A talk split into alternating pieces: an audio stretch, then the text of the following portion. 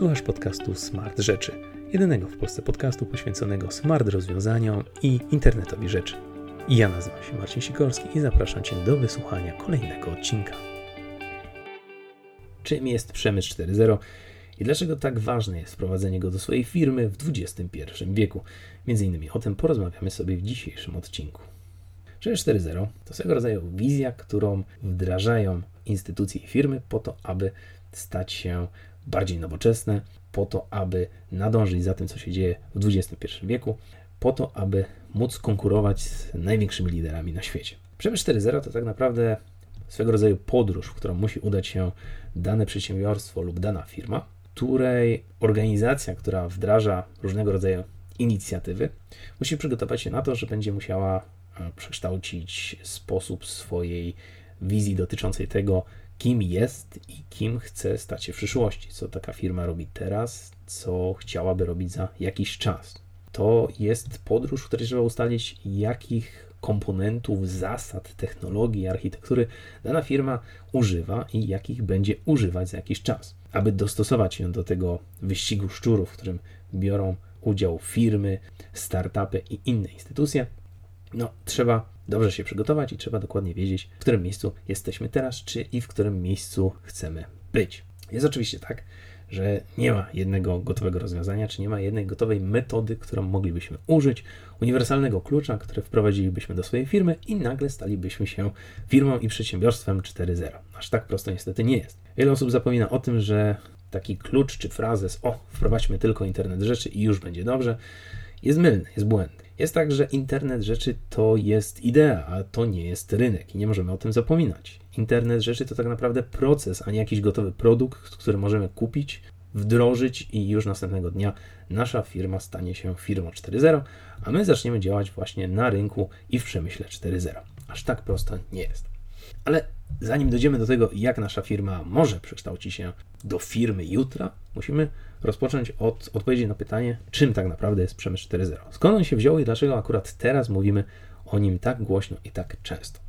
Jak sama nazwa wskazuje, przemysł 4.0 jest to czwarta iteracja, czy jest to czwarty filar ewolucji przemysłu w dziejach ludzkości i historii. Były cztery etapy. Pierwszy z nich to był etap mechanizacji, drugi masowej produkcji, trzeci automatyzacji i czwarty to właśnie przemysł 4.0 oparty o m.in. internet rzeczy. Przemysł 1.0 miał swoje miejsce, czy narodził się około 1784 roku, kiedy to tak naprawdę zaczęła być popularna mechanizacja i pojawiły się pierwsze maszyny tkackie, które dało się w pewien sposób zautomatyzować. Zauważono duży potencjał w tego typu rozwiązaniach. Zauważono, że można, korzystając z tego typu maszyn, bardzo szybko dorobić się pokaźnej fortuny i w, dzięki temu, że zaczniemy stosować mechanizację, okaże się, że jesteśmy w stanie dość szybko dostosować się do potrzeb na rynku.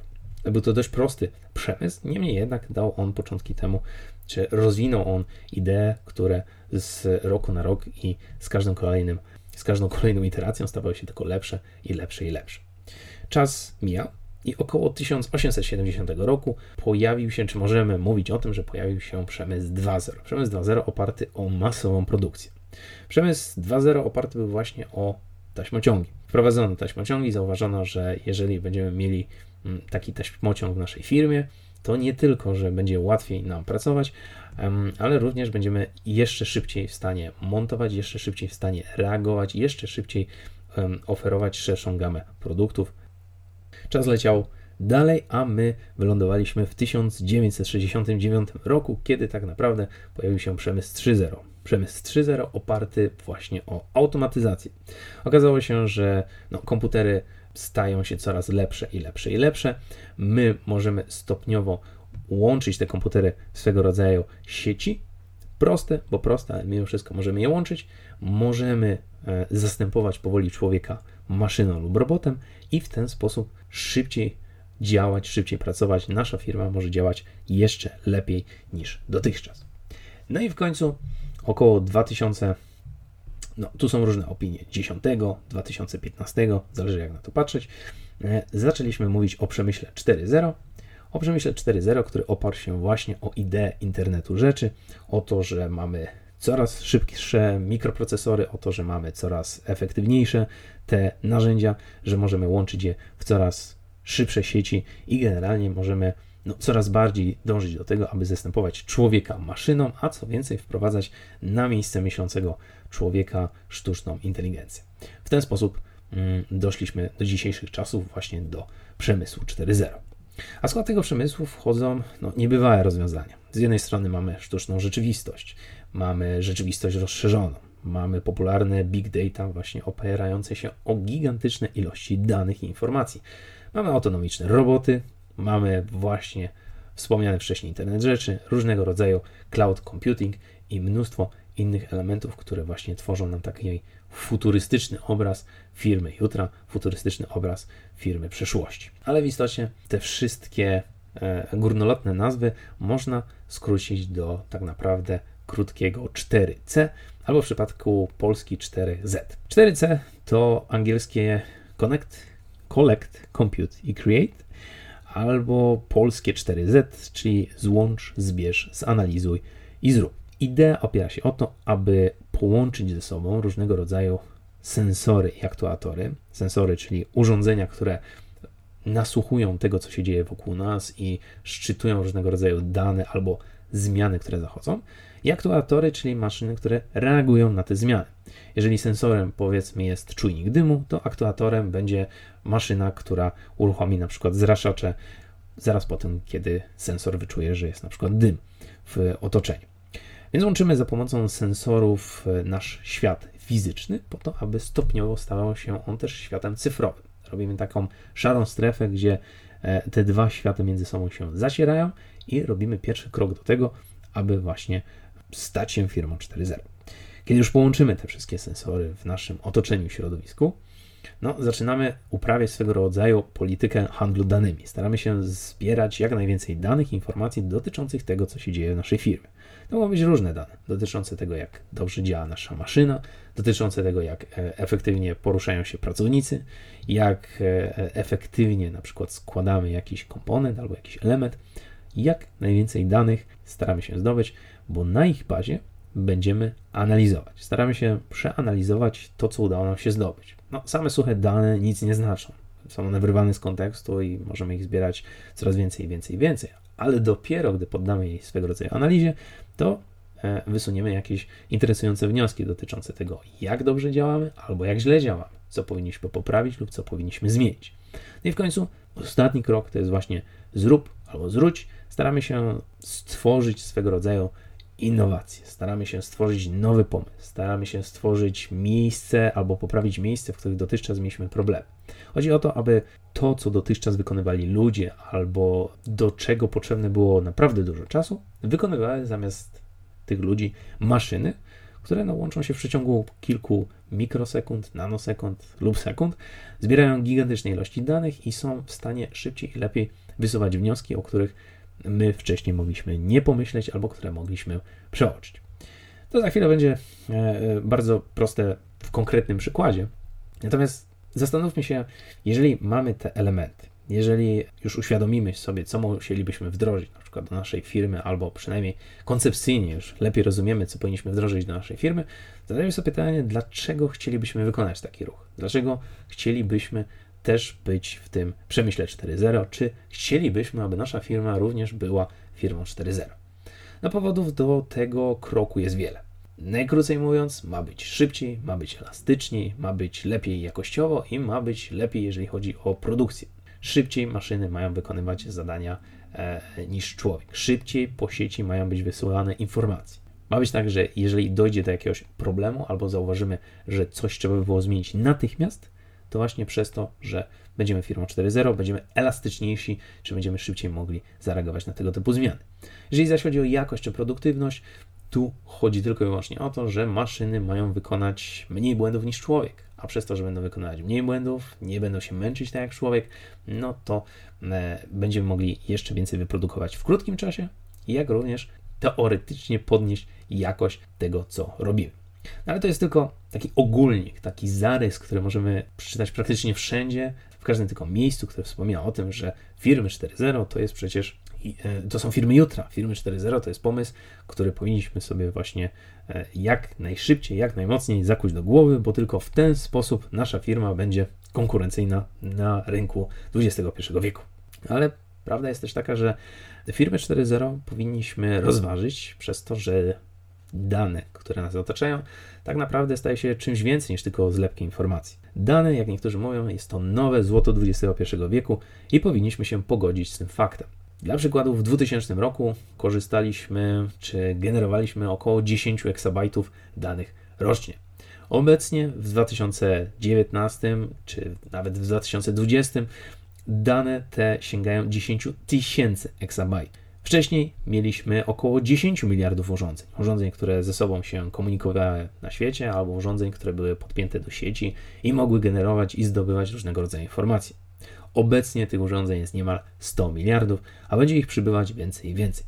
Więc generalnie idea danych jako złota XXI wieku jest czymś, co jest potwierdzone po prostu faktami. Tych informacji jest coraz więcej i więcej, tych urządzeń jest więcej i więcej i tych informacji przetwarzanych jest również więcej i więcej. Jak na ironię, musimy te informacje przekazywać coraz szybciej, musimy obrabiać je coraz szybciej, musimy wyciągać wnioski coraz szybciej szybciej, więc nie możemy pozwolić sobie na to, aby mm, no, być firmą, która powoli kalkuluje sobie coś w Excelku albo na kartce i zastanawia się, czy robimy coś dobrze, czy robimy coś źle. Co więcej, w XXI wieku firmy zauważyły, że jedynym słusznym rozwiązaniem jest to, aby wdrożyć predictive maintenance. Predictive maintenance, czyli takie oparcie się o przewidywanie jutra. Chcemy wiedzieć, e, co się wydarzy za chwilę, albo co może wydarzyć się za chwilę, a nie przewidywać i analizować powolutku, a może coś takiego będzie, a może ewentualnie zajdzie taka sytuacja.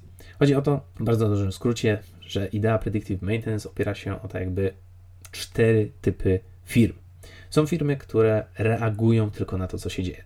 Jest to najniższy poziom w tej skali kiedy po prostu zajdzie nam jakaś nieprzyjemna sytuacja, kiedy na przykład maszyna przestanie nam działać, albo kiedy dojdzie do jakiejś eksplozji, no to wtedy reagujemy już na to. Nie analizujemy na początku, nie analizujemy w trakcie, analizujemy dopiero po fakcie, lub nawet nie analizujemy, tylko po prostu, jeżeli jest sytuacja kryzysowa, to na nią reagujemy. Jest to najgorsze z możliwych e, posunięć i najgorszy typ firmy, w jakich moglibyśmy być.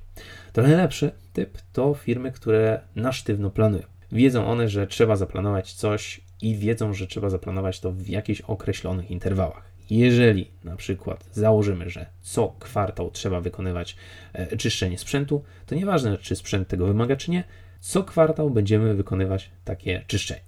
Więc sztywne planowanie ma swoje plusy, ale nadal nie jest to najlepsze rozwiązanie, do którego moglibyśmy dążyć. Nadal nasza firma jest no, trochę w tle, jeżeli chodzi o a, bycie elastycznym, czy szybkie działanie, czy po prostu dostosowywanie się do tego, co się dzieje.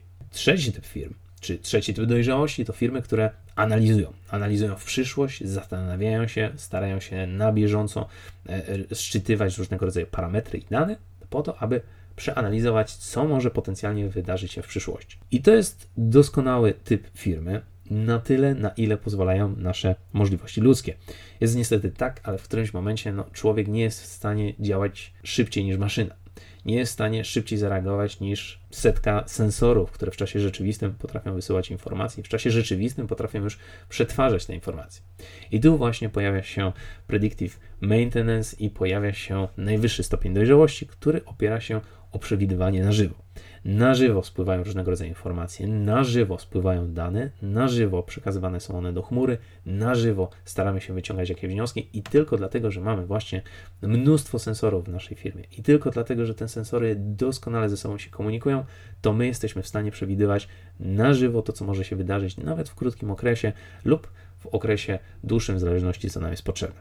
I ten typ dojrzałości jesteśmy w stanie uzyskać wtedy i tylko wtedy, właśnie kiedy e, e, oprzemy się o ideę przemysłu 4.0, czy oprzemy się właśnie o ideę internetu rzeczy, które w czasie rzeczywistym potrafią przeanalizować to, co się dzieje wokół nas i w czasie rzeczywistym potrafią podpowiedzieć mi, co się dzieje w mojej firmie lub co potencjalnie może się wydarzyć. Generalnie wiem wszystko szybciej, przewiduję, a nie reaguję. Więc jest to kolejny z powodów, dla których warto rozważyć e, wdrożenie idei przemysłu 4.0, wdrożenie e, firmy czy stanie się firmą 4.0. Ale są jeszcze inne powody. Równie ciekawym jest to, że coraz częściej odchodzi się od znanej zasady Pareto. Zasady Pareto, która mówiła, że 80% zysków generuje 20, sprzedaż 20% produktów i vice versa. E, zostało zamienione to na zasadę 98%. Ta zasada twierdzi, że jeżeli mamy jakieś przedsiębiorstwo, które produkuje jakieś produkty, to generalnie im mamy ich więcej, tym lepiej, bo 98% tych naszych wszystkich produktów sprzedaje się na tyle często, że warto jest mieć je w swojej gamie i warto jest mieć je w swojej ofercie. Na przykładu firmy takie jak Netflix, czy e, Rhapsody, czy Amazon mają gigantyczne zasoby elementów w swoim katalogu, gigantyczne elementy produktów, które są w stanie zaoferować. Jak się okazuje, każdy z nich na swój sposób przynosi zyski, więc generalnie warto mieć taki długi e, ogon różnego rodzaju niszowych produktów, bo one są w stanie przynosić nam korzyści i warto po prostu w dzisiejszych czasach, w XXI wieku, rozważyć taką opcję sprzedaży, bo może ona po prostu przynieść dużo zysków i korzyści. No ale żeby to wszystko mieć, czy żeby być w stanie funkcjonować przy takiej ilości produktów, no to trzeba rozważyć stanie się firmą 4.0. Chcemy przecież elastycznie planować to, co nam się, e, co nam będzie potrzebne. Chcemy mieć pełną kontrolę pod kątem optymalizacji, najlepiej w czasie rzeczywistym.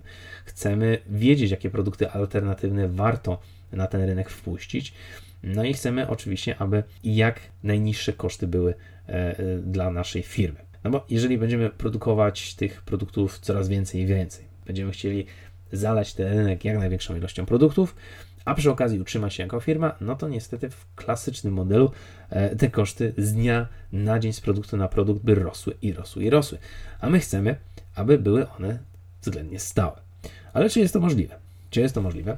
Okazuje się, że właśnie jest, jeżeli będziemy rozważali e, stanie się firmą 4.0 jeżeli będziemy rozważali pójście w tę stronę i będziemy stosować wszystkie te elementy, które są potrzebne właśnie e, do skutecznego działania takiej firmy. Czyli będzie elastycznym, e, bycie w stanie dostosowywać się do tego, co się dzieje, e, starać się, aby wszystko zautomatyzować i tak dalej, i tak dalej, i tak dalej.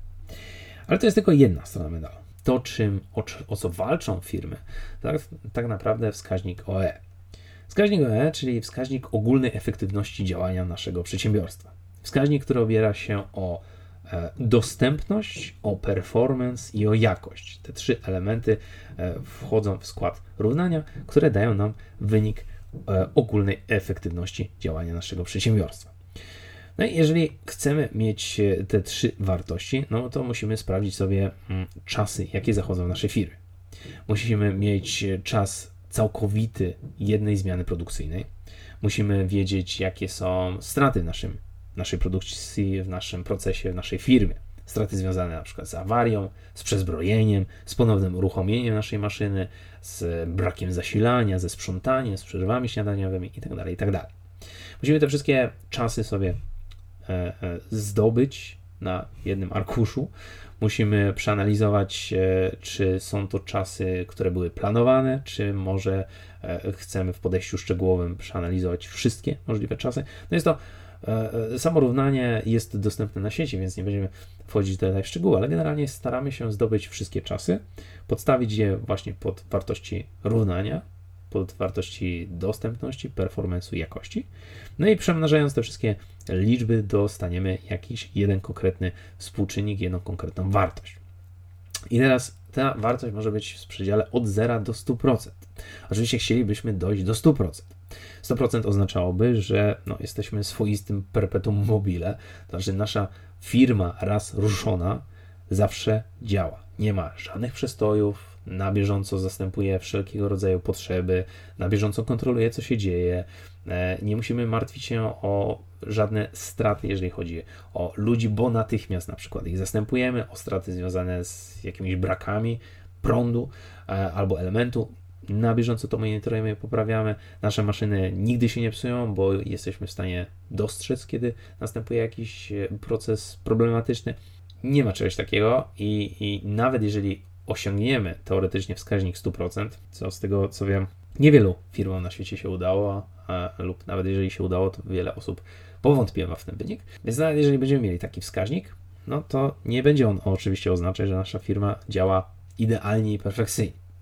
Natomiast ten wskaźnik pokaże, na ile dobrze rozumiemy e, meandry działania naszej firmy i na ile dobrze jesteśmy w stanie dostosowywać się do tego, co się dzieje. Jak wcześniej wspomniałem, jeżeli będziemy firmą, która tylko reaguje na coś, reaguje po fakcie, no to maksymalny współczynnik, jaki osiągniemy, to bodajże 30%, co oznacza, że no, 30% z tego, co zainwestowaliśmy, jest dobrze wykorzystywane, a 70% jest wyrzucane w błoto. Tak? Kompletnie nie mamy na tym kontroli, kompletnie na tym nie panujemy.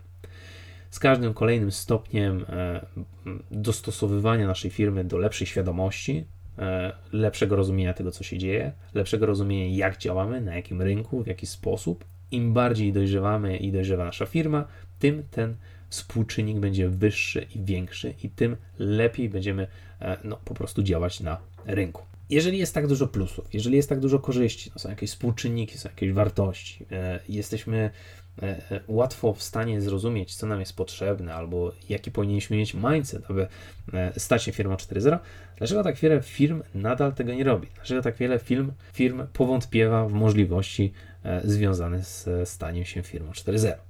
No powodu jest kilka. Z jednej strony e, mamy mnóstwo braków, braki związane z wiedzą o technologiach i o możliwościach. Wiele osób i wielu menedżerów firm e, czy CEO firm nie do końca wie, jakie to są technologie, jakie są potrzebne technologie, jak można by je zainstalować, jakie generalnie są możliwości z tym związane. Jest niepewność zysku związana z inwestowanie w tego typu technologie. Niektórzy twierdzą, że to są to drogie technologie i że nie warto zainwestować, no bo zysk jest znakiem zapytania, albo trzeba by było e, poruszyć e, bardzo dużo zmiennych, aby potencjalnie mieć jakiś zysk w przyszłości, który też nie jest wartością stałą. Nie jesteśmy w stanie powiedzieć, że robiąc X, Y, Z osiągniemy przewidywany zysk na poziomie 20%, powiedzmy. Są oczywiście limitowane zasoby ludzi i finansowania. Wiele firm twierdzi, że nie ma dostatecznej liczby ludzi, nie ma dostatecznej liczby finansów i czasu przede wszystkim, aby w coś takiego zainwestować. Są oczywiście wymagane pewne rozwiązania, które oznaczają, że trzeba by było zmienić nastawienie samych ludzi, zmienić to, w jaki sposób nasza firma działa od wielu lat, co jest wbrew pozorom trudniejsze niż samo wprowadzenie technologii. No i oczywiście, co najgorsze, jest brak dostatecznej komunikacji w tej naszej organizacji na temat nowych technologii. Może być tak, że są 3-4 działy albo 3-4 osoby, niestety, które są zainteresowane tymi technologiami, ale co z tego, skoro potrzeba niestety decyzyjności wielu osób, aby dopiero móc wprowadzić tego typu rozwiązania. Smutne to, niestety, ale prawdziwe. A e, jest to tylko jeden z jedna grupa powodów, dla których nie chcemy wprowadzać e, tych rozwiązań do swojej firmy. Są jeszcze też fałszywe przekonania, czy fałszywe przeświadczenia o tym, że e, no, nie warto wprowadzić, czy rozważyć nawet przemysłu 4.0, bo po prostu się on nie opłaca. Są takie trzy najpopularniejsze fałszywe przekonania, które bardzo dobrze opisano w raporcie Ford Industrial Revolution Beacons of Technology and Innovation in Manufacturing, e, w którym starano się właśnie jak najlepiej w oparciu o dane, e, o twarde dane i twarde wyliczenia skalkulować, czy rzeczywiście jest tak, jak wszyscy mówią. Czy jest tak, że nie warto wprowadzać przemysłu 4.0, bo to oznacza, że wyrzucimy wszystkich ludzi na bruk. Sprawdzono 820 różnych typów zawodów. Sprawdzono 820 różnych typów e, zawodów, które są wykonywane w różnych firmach i przedsiębiorstwach, po to, aby zweryfikować, ile z tych zawodów jesteśmy w stanie w pełni zautomatyzować, jesteśmy w stanie pozbyć się tych ludzi, bo przecież będziemy mieli maszyny i roboty. Oczywiście pomijam fakt, że każde wprowadzenie nowej technologii będzie wymagać nowych specjalistów i stworzy nowe oferty pracy, które będą potrzebne za jakiś czas, ale zakładając, że nie będzie czegoś takiego, ile z tych zawodów można w pełni zastąpić maszynami? Jak się okazuje, mniej niż 5%. Mniej niż 5% można w 100% zautomatyzować, przy czym, to też jest ważna uwaga, automatyzacja opiera się teorii na automatyzowaniu nudnych zawodów i automatyzowaniu e, nudnych zadań.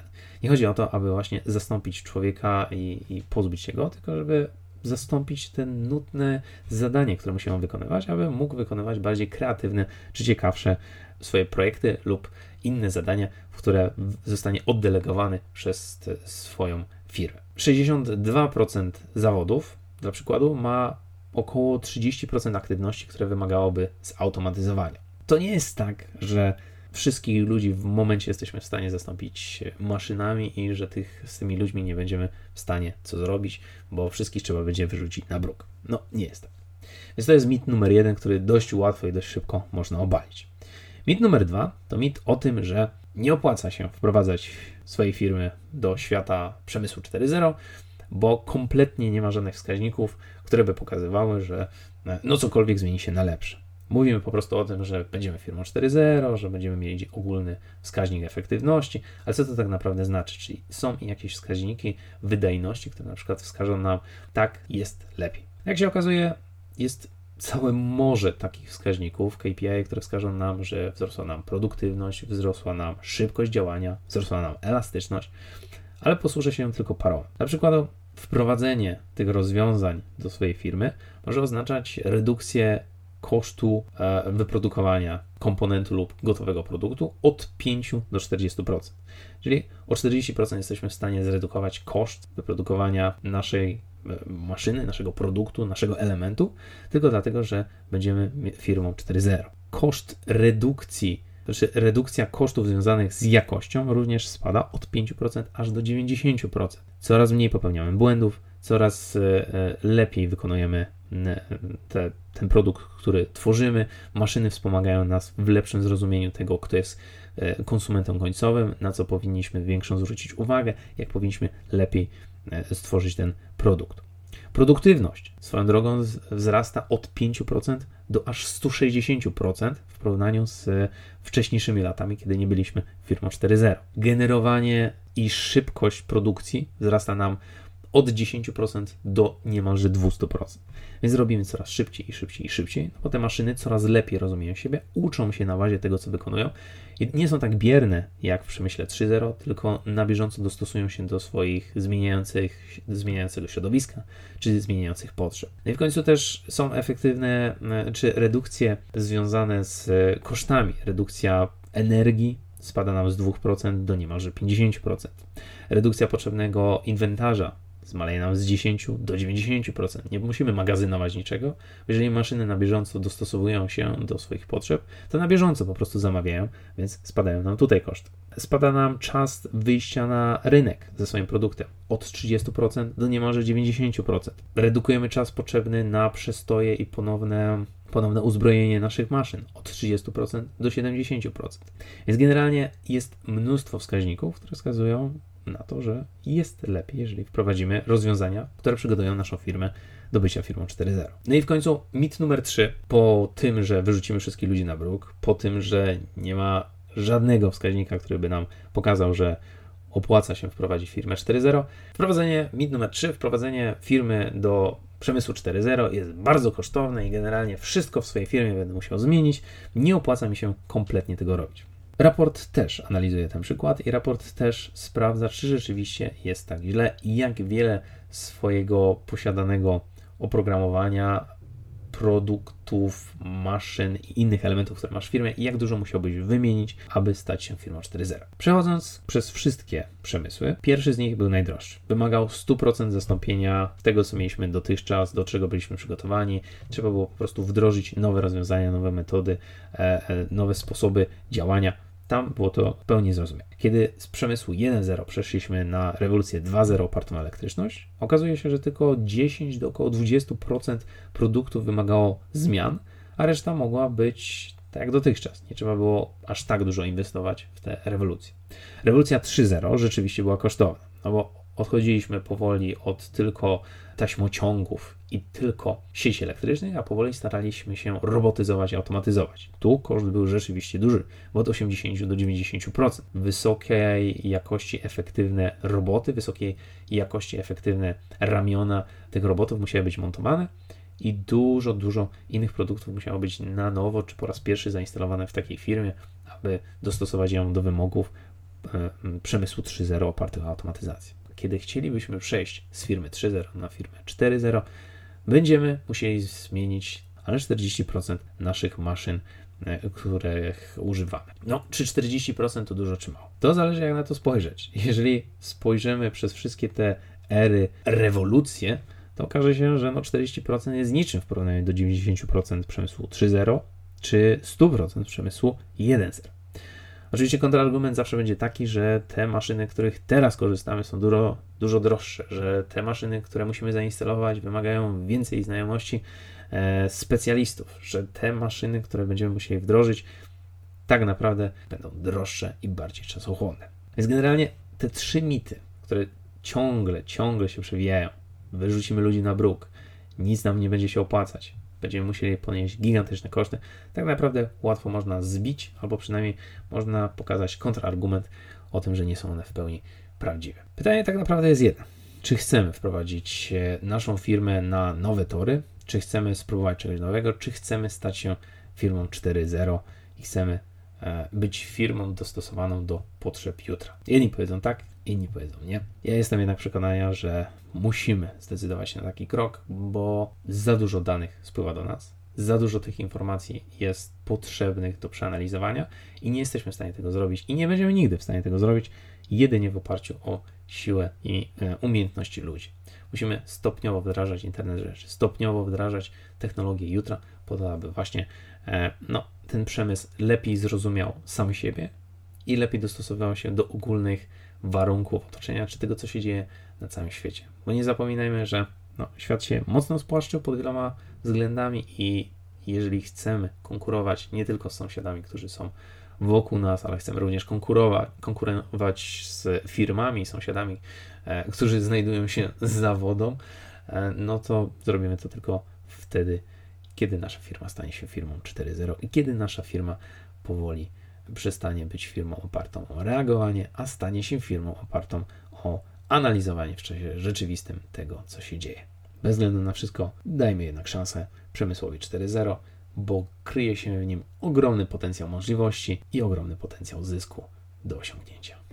Hej, mam nadzieję, że spodobał Ci się ten odcinek. Jeżeli masz jakiekolwiek wątpliwości, pytania lub chciałbyś porozmawiać na tematy poruszane w tym odcinku, zapraszam Cię do kontaktu albo za pomocą strony smartrzeczy.pl, albo za pomocą e-maila kontakt